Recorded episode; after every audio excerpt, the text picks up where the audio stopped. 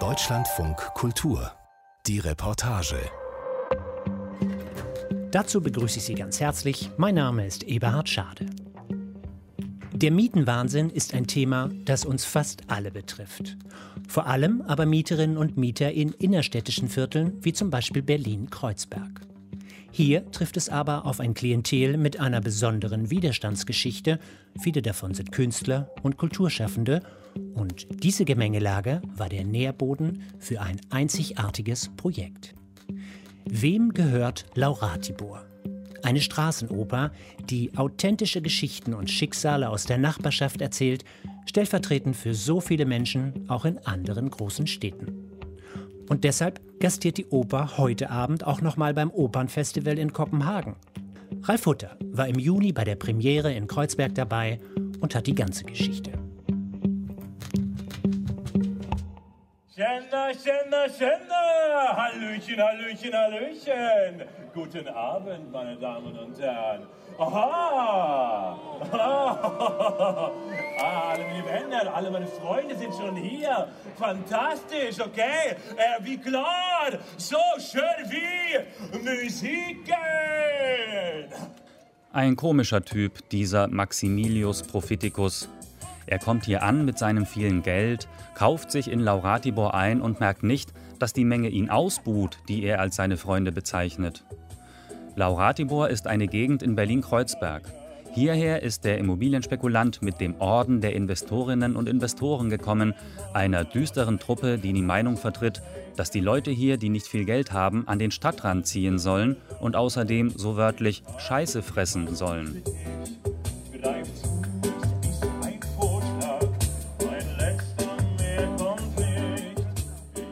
Jetzt baggert Propheticus auch noch Laura an.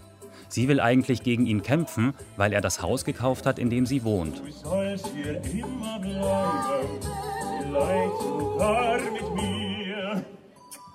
Als Propheticus dann noch Lauras Gefährten und Ex-Geliebten Tibor ins Spiel bringt, der von seiner düsteren Truppe getötet worden ist, spitzt sich der Konflikt zu. Ja,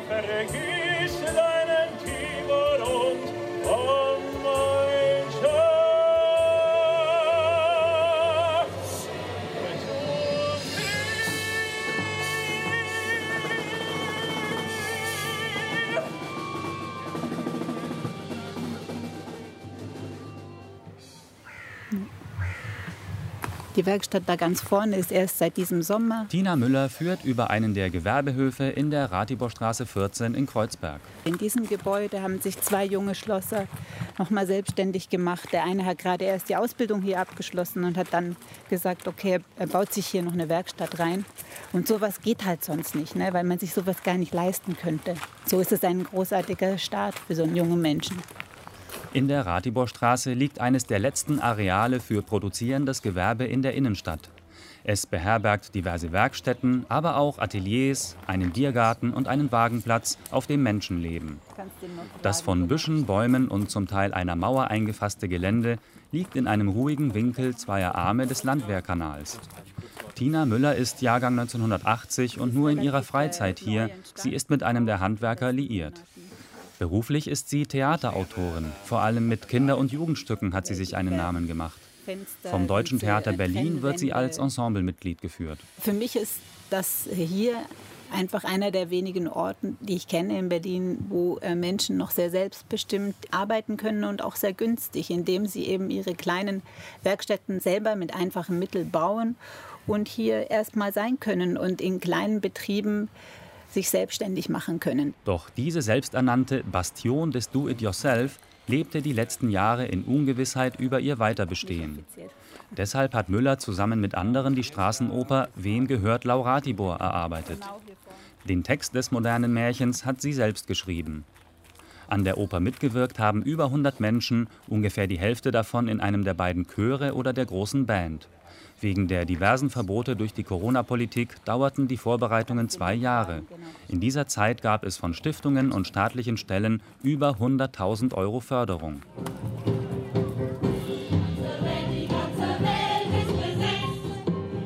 Premiere beginnt vor den Toren des Ratibor-Geländes und bespielt dann auf einer mobilen Bühne verschiedene Orte der Nachbarschaft, begleitet von über 1000 Menschen. In dem Stück geht es bei weitem nicht nur um die Sorgen der hiesigen Gewerbe, sondern um den ganz normalen allgemeinen Mietenwahnsinn.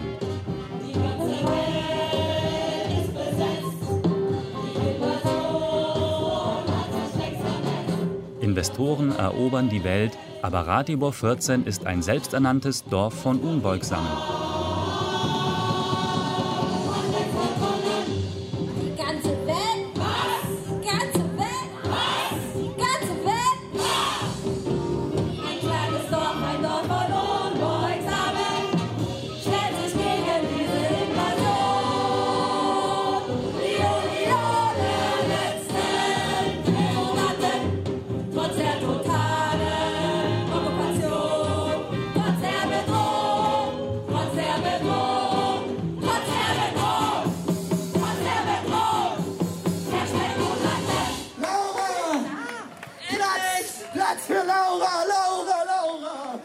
Eine Hauptfigur des Stückes ist Laura aus dem knapp einen Kilometer entfernten Haus Lausitzer Straße 10, genannt Lause. Sie will ihren Ex-Geliebten Tibor besuchen, der ein Anführer der Ratibor-Leute ist. Aus den beiden Straßennamen entstand der Kunstname Lauratibor. Am Hoftor der Lause, einer ehemaligen Glasfabrik, treffe ich Sabel Wunsch, die hier einen Büroarbeitsplatz hat. Ist ein Gründerzeitbau, Vorderhaus ist Wohnen, vorne drin im Erdgeschossbereich Werkstätten und Architekturatelier. Wir haben ein großes Tor. Wir betreten den ersten Hof des vierstöckigen Gebäudes, dessen Mauern komplett gefliest sind. Das renovierungsbedürftige Ensemble ist über 100 Jahre alt und komplett denkmalgeschützt. Sabe Wunsch arbeitet freiberuflich in der politischen und kulturellen Bildung und hat hier in einer Bürogemeinschaft einen Schreibtisch. Auf 4500 Quadratmetern sind hier diverse Gewerbe- und politische Projekte beheimatet, in denen angeblich 170 Menschen arbeiten. Vorne im ersten Hof befindet sich unter anderem eine kleine Werkstatt, in der Klaviere general überholt werden. Hier haben Einzelproben für die Oper stattgefunden, bei denen die Projektleiterin und professionelle Opernsängerin Marike Vicesio Nachhilfe beim Singen gab und der Komponist Anders Ehlin sie am Klavier begleitete. Es waren großartige Momente, weil viele von uns ja noch nie solo gesungen haben und dann hier das eingeübt haben. Und ich werde nie vergessen, wie Anders mich plötzlich angestrahlt hat, weil er gesehen hat, wie viel Freude es mir macht, seine Musik zu singen. Und ich mich wiederum darüber sehr gefreut habe, dass er sich freut. Und so. Also wirklich so Glücksblasen sind hier teilweise durch den Raum geschwebt. Wir setzen uns in einen hinteren Hof. Der ist asphaltiert und auf zwei Seiten von einer Mauer begrenzt. Auf der dritten Seite befindet sich eine Werkstatt für Bühnen- und Messebau. Es gibt sehr unterschiedliche Betriebe hier. Also es gibt einen Kaffeehandel, es gibt äh, mehrere Archive. Wir haben eine Klavierwerkstatt, Holzwerkstatt, Fotostudio, politische Initiativen, ähm, gemeinnützige Vereine. Also es, hier wird feministische Arbeit gemacht. Es gibt die ISD, Initiative Schwarze Deutsche. Also es ist sehr, sehr bunt bei uns. Und wer einen alten Mietvertrag hat, zahlt eine niedrige Miete. Doch 2007 verkaufte die Stadt das Gebäude an den dänischen Immobilienspekulanten Tecker. Der habe seitdem mehrmals die Miete erhöht, berichtet Sabe Wunsch. Zum Hauptproblem wurde aber etwas anderes. Ende 2016 fand die Hausgemeinschaft heraus, dass Tecker die Lause zum Preis von fast 20 Millionen Euro verkaufen wollte, also über 4000 Euro pro Quadratmeter für ein stark renovierungsbedürftiges Haus. Gekauft hatte er es für 2,3 Millionen Euro, weniger als ein Achtel des geplanten Verkaufspreises. Die Hausgemeinschaft startete einen vielfältigen Aktivismus, auch mit kulturellen Darbietungen. Wir haben verschiedene AGs gegründet. Es gibt zum Beispiel Lause Live und haben eben hier Konzerte gegeben. Und aus diesem ganzen Aktivismus ist auch diese Idee entstanden. Eigentlich sollten wir eine Oper machen über das, was hier passiert. Denn Gentrifizierung ist total bedrohlich. Es ist ein übermächtiger Feind, es ist dramatisch und aus solchem Stoff werden eben auch Opern gemacht. Mittlerweile ist das Schlimmste abgewendet. Das Land Berlin wird Tecker das Haus für 11 Millionen Euro abkaufen und an die Genossenschaft der Lause für 65 Jahre verpachten. Verhandelt wird nun noch über den Erbbauzins. Vor zwei Jahren aber kämpften Lause und Ratibor 14 beide noch ums Überleben und gingen dabei auf ähnliche Weise vor. Mit kulturellen Aktivitäten wollten sie die Nachbarschaft aktivieren, Leute außerhalb politischer Zirkel erreichen. So entstand die Idee für das gemeinsame Opernprojekt. Tina Müller vom Ratibor-Gelände erinnert sich. Wir hatten ähm, Demos gemacht auf der Straße, die immer schon ein unglaubliches theatrales Potenzial hatten.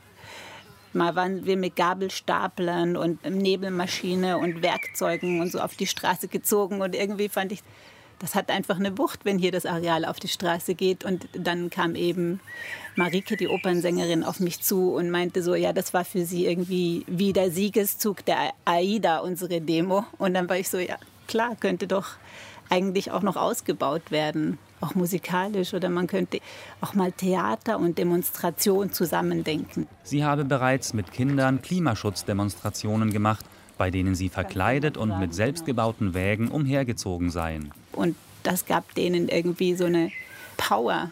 Da habe ich gemerkt, Theater gibt Menschen auf Demos noch mal eine andere Power und auch ein anderer Spaß. Darf man auch nicht vergessen. Aktivismus ist super anstrengend wenn man da auch ein bisschen Spaß hat und am Ende stolz ist auf das, was man macht, gibt einem das einfach viel zurück. Die Oper sollte auf realen Geschichten aufbauen. Müller führte also Interviews, vor allem in der Gegend zwischen Ratibor und Lausitzer Straße, die seit Jahren ein Schauplatz der üblichen Konflikte auf dem Wohnungsmarkt ist. Zusammen mit einer kleinen Gruppe erarbeitete sie auf dieser Basis und unter Einbeziehung weiterer Konflikte, die sie aus ihrem Freundeskreis kannte, eine Geschichte. Und dann haben wir zusammen uns so eine Geschichte ausgedacht, so eine Mischung aus Herr der Ringe und alte Opernstoffe und Asterix und alles Mögliche so ein bisschen zusammengemixt. So kommt Laura zu Tibor, um ihn um Hilfe im Kampf gegen Maximilius Propheticus zu bitten, der ihr Haus kaufen will. Auf dem Ratibor-Gelände gab es früher nämlich mal einen Zaubertrank, ein Elixier des Widerstandes. Leider ist er verloren gegangen. Laura überzeugt Tibor, mit ihrer kleinen Truppe mitzukommen, um den Trank zu suchen und den Kampf gegen den Orden der Investorinnen und Investoren aufzunehmen. So endet der erste Akt der Straßenoper. Wegen der allgemeinen, mit dem Infektionsschutz begründeten Veranstaltungsverbote ist die Premiere eine angemeldete Demonstration.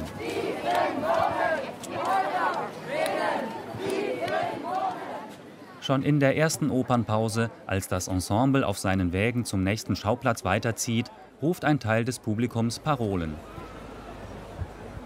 Der zweite Akt beginnt auf einer nahen Kreuzung. Sie wird, wie auch die angrenzenden Gehsteige, zunächst komplett vom Publikum eingenommen. Der Chor muss sich Platz verschaffen.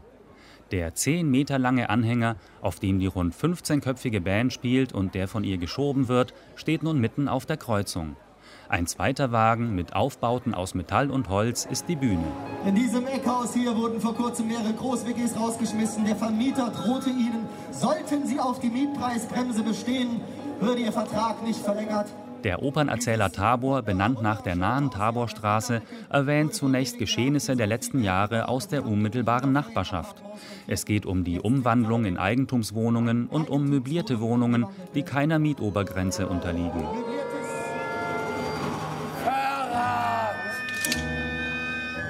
In der Mitte der Kreuzung gehen nun über ein Dutzend Menschen träge im Kreis und klopfen Steine gegeneinander, während sie gedämpft immer wieder Verrat rufen.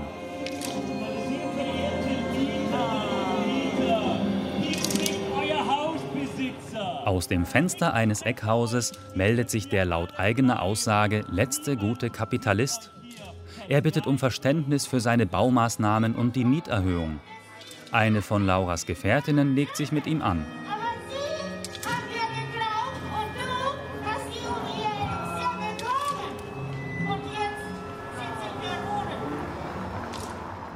Diese Szene basiert unter anderem auf den Erlebnissen von Sarah, die nicht weit entfernt wohnt und bei der Oper in einem Trio mitsingt. Ihr Mann hat seine Schreinerwerkstatt auf dem Ratibor-Gelände. Sie selbst verbringt mit ihren drei Kindern gerne ihre Freizeit dort und lädt auch zum Interview auf das Gelände. Wir setzen uns neben die Lagerfeuerstelle, nur ein paar Meter von den Hochbeeten entfernt, die die 46-Jährige vor Ort pflegt. Weil es mit unserem Vermieter jetzt vors Landesgericht geht, wegen einer Modernisierungsklage, dachte ich immer wieder, ähm, dass viel von dem, was Tina da so in Maximilius Propheticus und auch in dem letzten guten Kapitalisten, dass vieles von dem auf unseren Vermieter zutrifft. Ich glaube, er würde von sich auch sagen, er ist der letzte gute Kapitalist. Das kam schon öfters rüber. Er meint es doch einfach nur gut mit uns. Und wenn er jetzt irgendwie viel mehr Geld haben will, aber es ist auch notwendig für das Haus. Und er will gerne auf einen guten Weg kommen und hat uns aber gleichzeitig die Heizung abgedreht.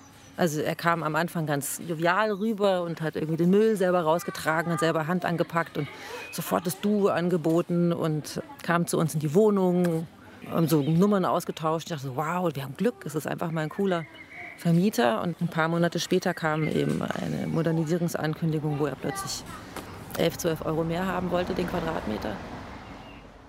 Das war schon kurz nachdem der neue Eigentümer das Haus gekauft hatte, in dem noch sehr niedrige Mieten galten.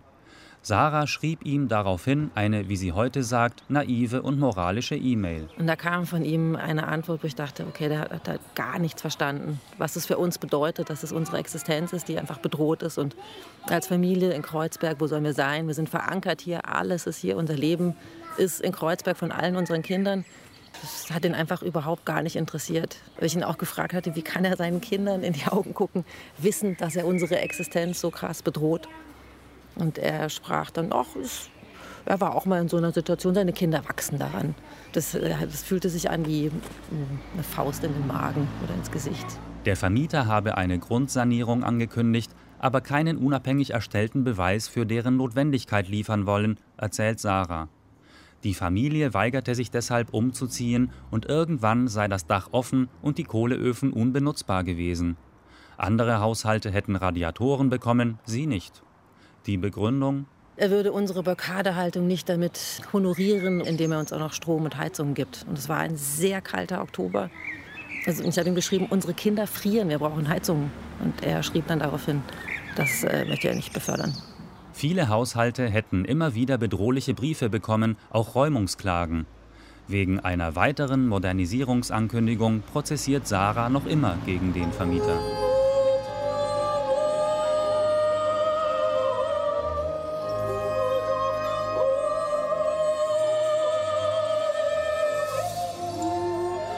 Endlich ein positiver Akzent in der Oper. Die Göttin der Hoffnung tritt mit dem Lied Umut auf, türkisch für Hoffnung.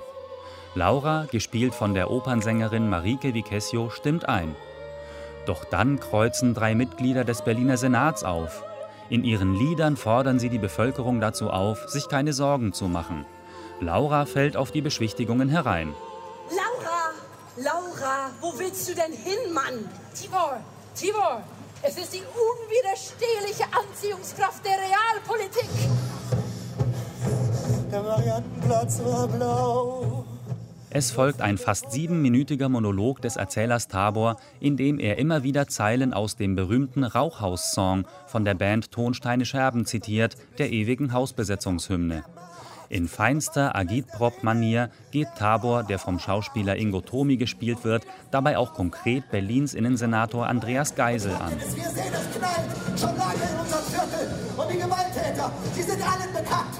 Sie heißen Bonovia, sie heißen Akelius, sie heißen Deutsche Wohnen, sie heißen Geisel und Polizei, sie heißen Privateigentum und Profit.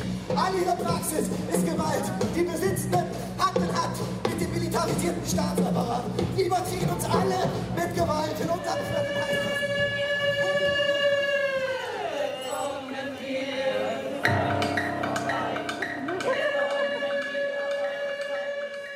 Zu Beginn des dritten Aktes tritt der scheinbar übermächtige Feind auf den Plan.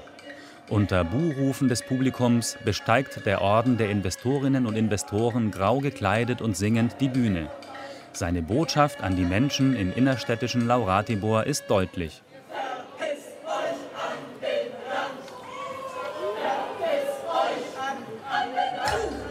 Tibor mischt sich unter die düstere Truppe. Er glaubt, denjenigen zu erkennen, der früher mal den Zaubertrank gestohlen hat, verliert sich aber zwischen den uniformen Gestalten, die ihn ignorieren. Tibor resigniert und fasst in Worte, was in Berliner Konflikten auf dem Wohnungsmarkt seit Jahren eine größere Rolle spielt, weil immer wieder ausländische Briefkastenfirmen Häuser kaufen, um sie neu zu verwerten. Wie können wir dich bekämpfen, wenn wir nicht wissen, wer du bist? Wie können wir dich erreichen, wenn da nicht mal ein Briefkasten ist? Wie, wie können die Helden dieser Tage das Böse besiegen. Aber das Böse hat gar kein Gesicht. Nun ergreift eine der finsteren Gestalten das Wort. Ihr habt kein Recht auf Innenstadt. Im Trotz habt ihr euch verfangen. Die Staatsmacht schützt das Eigentum. Wer nicht geht, der wird gegangen. Der Investor tötet Tibor.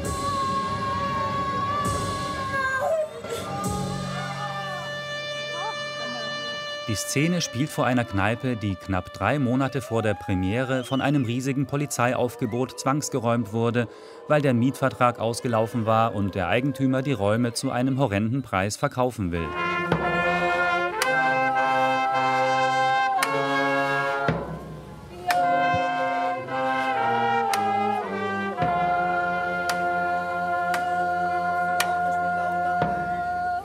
Der nun folgende Trauermarsch gilt also nicht nur Tibor.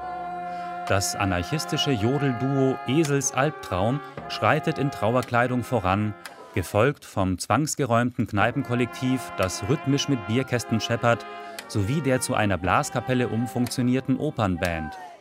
Die Trauergemeinde trägt Schilder mit den Namen von Wohnhäusern, Kultur- und Kneipenprojekten, die in den letzten Jahren in Berlin zwangsgeräumt wurden.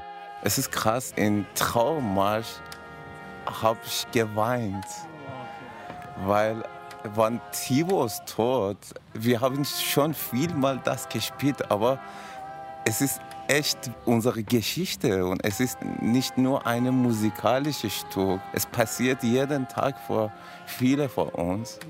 Als ein Mensch, das war viel in verschiedenen Wohnheimen in Berlin, verstehe ich, was bedeutet, keine Wohnung zu haben. Bandmitglied Karma Pakravan kam 2018 als Geflüchteter nach Berlin und hat für die Oper Tuba spielen gelernt.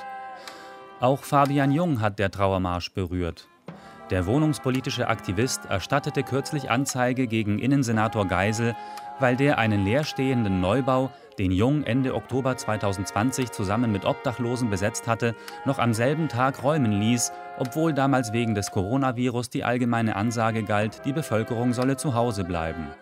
Auch an diese Räumung erinnert der Trauermarsch. Für mich war das ein super krasser Moment auch als Aktivist, weil ähm, öffentlich trauern ist einfach ein großes Problem in der Gesellschaft hier.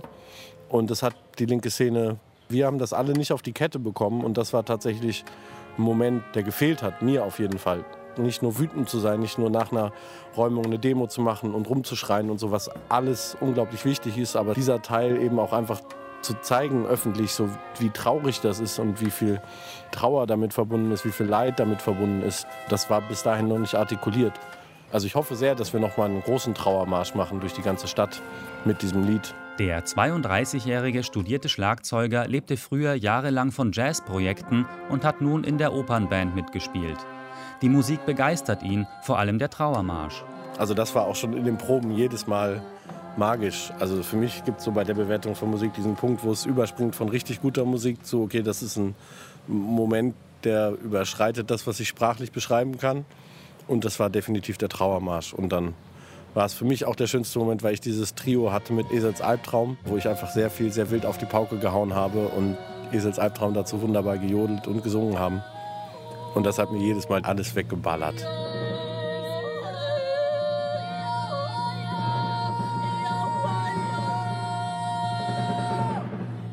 Die Musik der Oper wird von mehreren Beteiligten sehr gelobt.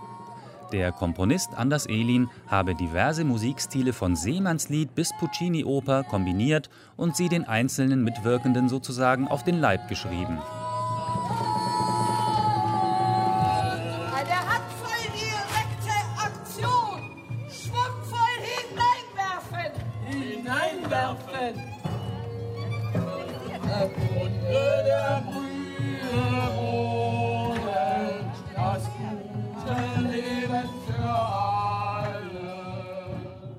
Oper steuert nun ihrem Finale entgegen. In einem Gebüsch neben der Straße stehen drei Leute in langen Gewändern um einen dampfenden Topf herum, in dem sie Zutaten mischen wie gute Organisation, Klärung eigener Konflikte, Kampfgeist.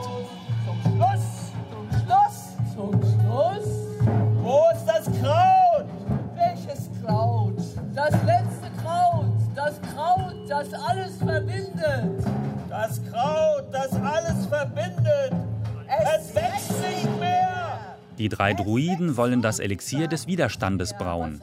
Sie werden von ehemaligen Hausbesetzern gespielt. Autorin Tina Müller spielt damit auf die Widerstandsgeschichte Kreuzbergs an. Der Zaubertrank symbolisiert die Kraft und die Strukturen der Vergangenheit.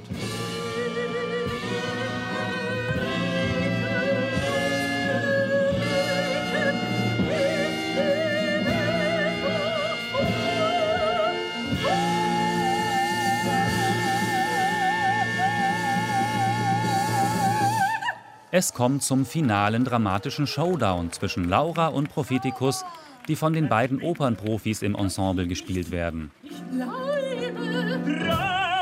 Brause jetzt. Geh du doch. Ich bin der Besitzer. Wir sind das Haus Das Haus, denen die drin wohnen. Plötzlich zieht Propheticus die letzte Flasche Zaubertrank hervor und trinkt sie aus. Laura resigniert und will ihm den Schlüssel zu ihrem Haus aushändigen. Und aus dem Nachbardorf im Osten kam auf ihren Steckenpferden das Heer der schikanierten... Doch dann kommen aus allen Himmelsrichtungen diverse gesellschaftliche Gruppen zu Hilfe. An mehreren Häusern am Rande der Schlussszene hängen große Banner von mietenpolitischen Initiativen. Wir sind der Trank des Widerstandes, ruft der Chor. Es stellt sich heraus, das vermisste entscheidende Kraut für das Elixier des Widerstandes ist der gesellschaftliche Zusammenhalt. Er vertreibt den Investor, der sowieso nicht wirklich hier leben wollte. Für das abschließende Widerstandslied werden im Publikum Notenblätter zum Mitsingen verteilt. Gemeinsames Singen gibt Kraft, meint Tina Müller. Und es brauche auch mal neue Lieder. Auch Sarah, die sich seit Jahren mit ihrem Vermieter wegen Modernisierungen vor Gericht herumschlagen muss, sagt, dass sie aus den Liedern dieser Oper Kraft zieht und sie manchmal zu Hause singt. Die Theaterregisseurin Konstanze Schmidt, die bei Lauratibor Regie führt, weiß, dass es solche Opern schon vor langem gab. In den Zeiten, als die Oper das Ausdrucksmittel per se war, also vor drei, vier Jahrhunderten, da gab es ganz viele Opern, die ganz schnell entstanden sind, auch zu aktuellen Themen. Und eben apropos Protestoper über den Aufstand der Fischer in Neapel und der Kaufleute und Marktfrauen, der sogenannte Masaniello-Aufstand. Da entstand im gleichen Jahr eine Oper, die nicht nur in Neapel der totale Hit war, sondern die in Madrid, Paris, London aufgeführt wurde. Innerhalb eines Jahres haben die diesen politischen Aufstand auf diverse Bühnen in ganz Europa gebracht und es war der Publikumsrenner. Wir haben ja eher diesen Bezug zur Oper. Oh, das ist so Hochkultur. Da gehen die Leute eigentlich so im Abendkleid hin. Und wir mit unserer Oper machen jetzt was auf der Straße und knüpfen eher an so eine Tradition von Arbeitertheater an. Und dann merkt man, Moment mal, nee, auch die Oper hat noch eine andere Tradition. Und dass so eine Protestoper nicht nur in Berlin spielen kann, gehört heutzutage zur großstädtischen Normalität. Darauf weist der Musiker Karma Pakravan hin. Das ist nicht nur Berlins Problem, es ist überall. Und ich habe auch so viele Feedback bekommen von meinen Freunden aus die anderen Städten. Wer hat das online gesehen, die Demo? Und die haben gesagt, wir haben gleiche Probleme. Wir wünschen auch, diese Performance passiert in unserer Stadt.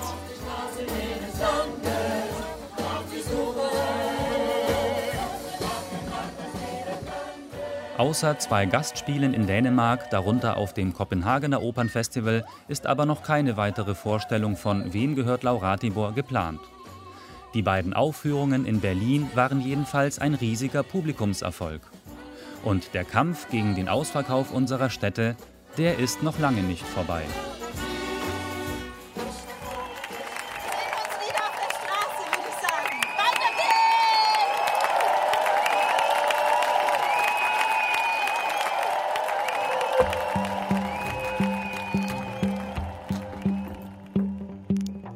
Ralf Hutter über eine Straßenoper gegen den Ausverkauf der Stadt.